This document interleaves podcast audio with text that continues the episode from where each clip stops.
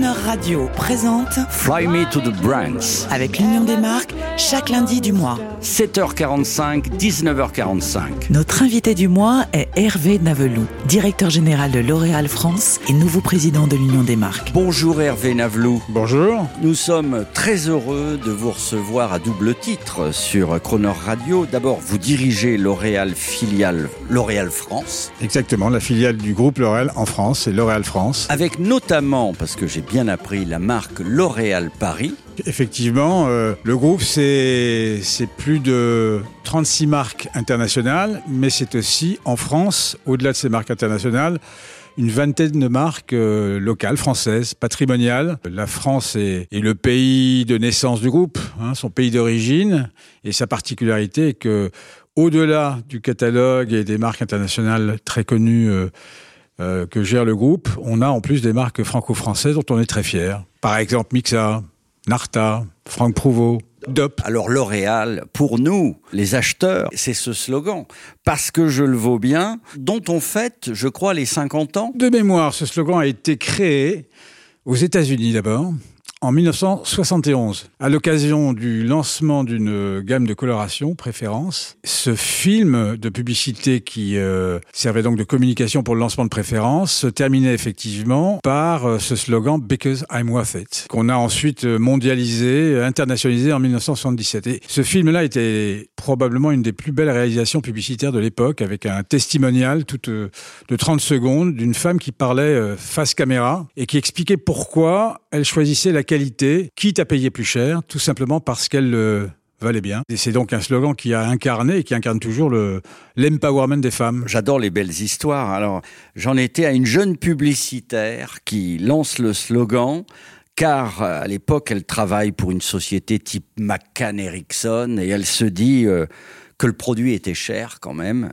Et parce que cette jeune femme en avait marre des slogans réservés aux hommes. Est-ce que c'est ça l'histoire ? C'est beau en tout cas. En tout cas, c'était l'idée créative était à la fois, je pense, de célébrer les femmes d'une certaine manière et de leur parler de façon beaucoup plus intime, sincère, authentique, profonde. Et puis en même temps, effectivement, d'expliquer que la qualité valait bien, effectivement, peut-être un prix un peu plus premium, mais tout ça parce qu'elle le valait bien. Vaut bien. Voilà. Alors, Because I'm worth it, on écoute tout de suite, on écoute une compile du slogan. Si vous voulez. Parce qu'il est dit par plein de gens. Hein. Ah oui, un bon paquet depuis très longtemps, oui. We're worth it. Ouh là là, we're worth it. We're worth it. I'm 73. We're worth it. Because we're worth it. Vous le valez bien. Wir sind es uns wert. Of course we're worth it. Et vous ?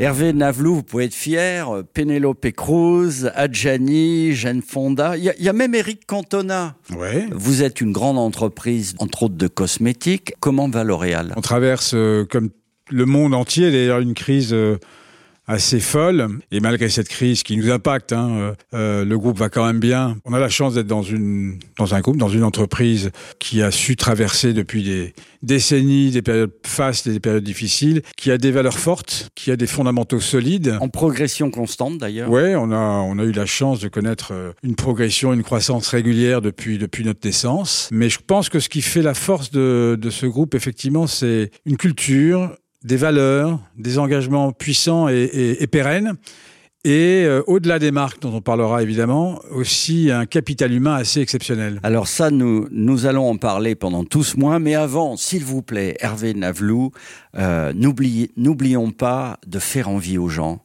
Surtout en ce moment, n'oublions pas quelques paillettes. Alors en voici une. Beaucoup de musique dans ces 4 rendez-vous. Voici Céline Dion et Aretha Franklin. C'était en 2019, L'Oréal Excellence. On écoute un extrait. Avec plaisir. Excellence crème isn't just about color. It's about respect. What you want, baby, I got it. What you need, you know I got it. Excellence respects me in who I want to be. Alors pour le respect des cheveux, Céline Dion, dans un grand hôtel, elle reprend la chanson d'Aretha Franklin. Merci de nous faire rêver. C'était en 2019. J'espère que vous allez continuer. Parce que j'ai envie de dire, on vient d'entendre quelque chose qui est rassurant.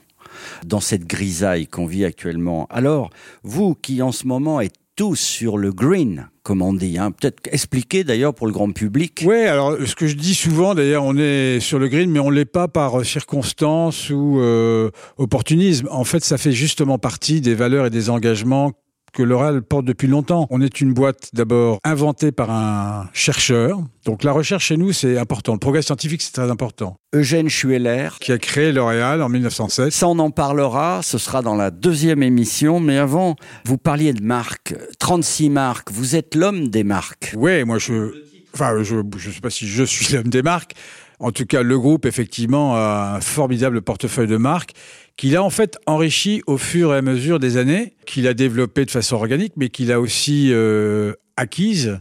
Et aujourd'hui, donc ces 36 marques sont un très très beau portefeuille qui font de nous, disons, l'entreprise un peu de référence ou l'entreprise leader sur le marché de la beauté, qui est un marché par ailleurs très compétitif, très très bagarré, très occupé, très actif. Et ces marques, effectivement, ce qui est sympathique, c'est de voir qu'elles ont pour la plupart d'entre elles connu une très très belle ascension grâce à la politique de recherche qu'on a menée, à la politique d'innovation aussi, et puis aussi grâce à l'extension internationale qu'on a connue. Et donc vous avez des marques comme L'Oréal Paris qui se portent très bien, qui sont présentes dans tous les magasins du monde. Garnier, bien sûr. La Roche-Posay, voilà. Lancôme, Saint Laurent. Lancôme dans le luxe, Yves Saint Laurent, Armani. Kérastase aussi à la DPP, et puis La Roche-Posay dans le domaine de la santé, de la dermocosmétique. Et celles que vous n'avez pas fondées, vous les avez labellisées, vous les avez accompagnées dans l'excellence. Alors on a effectivement L'Oréal, c'est né chez nous, mais vous avez beaucoup de marques qu'on a à l'époque dans les années 50, 60, 70, 80...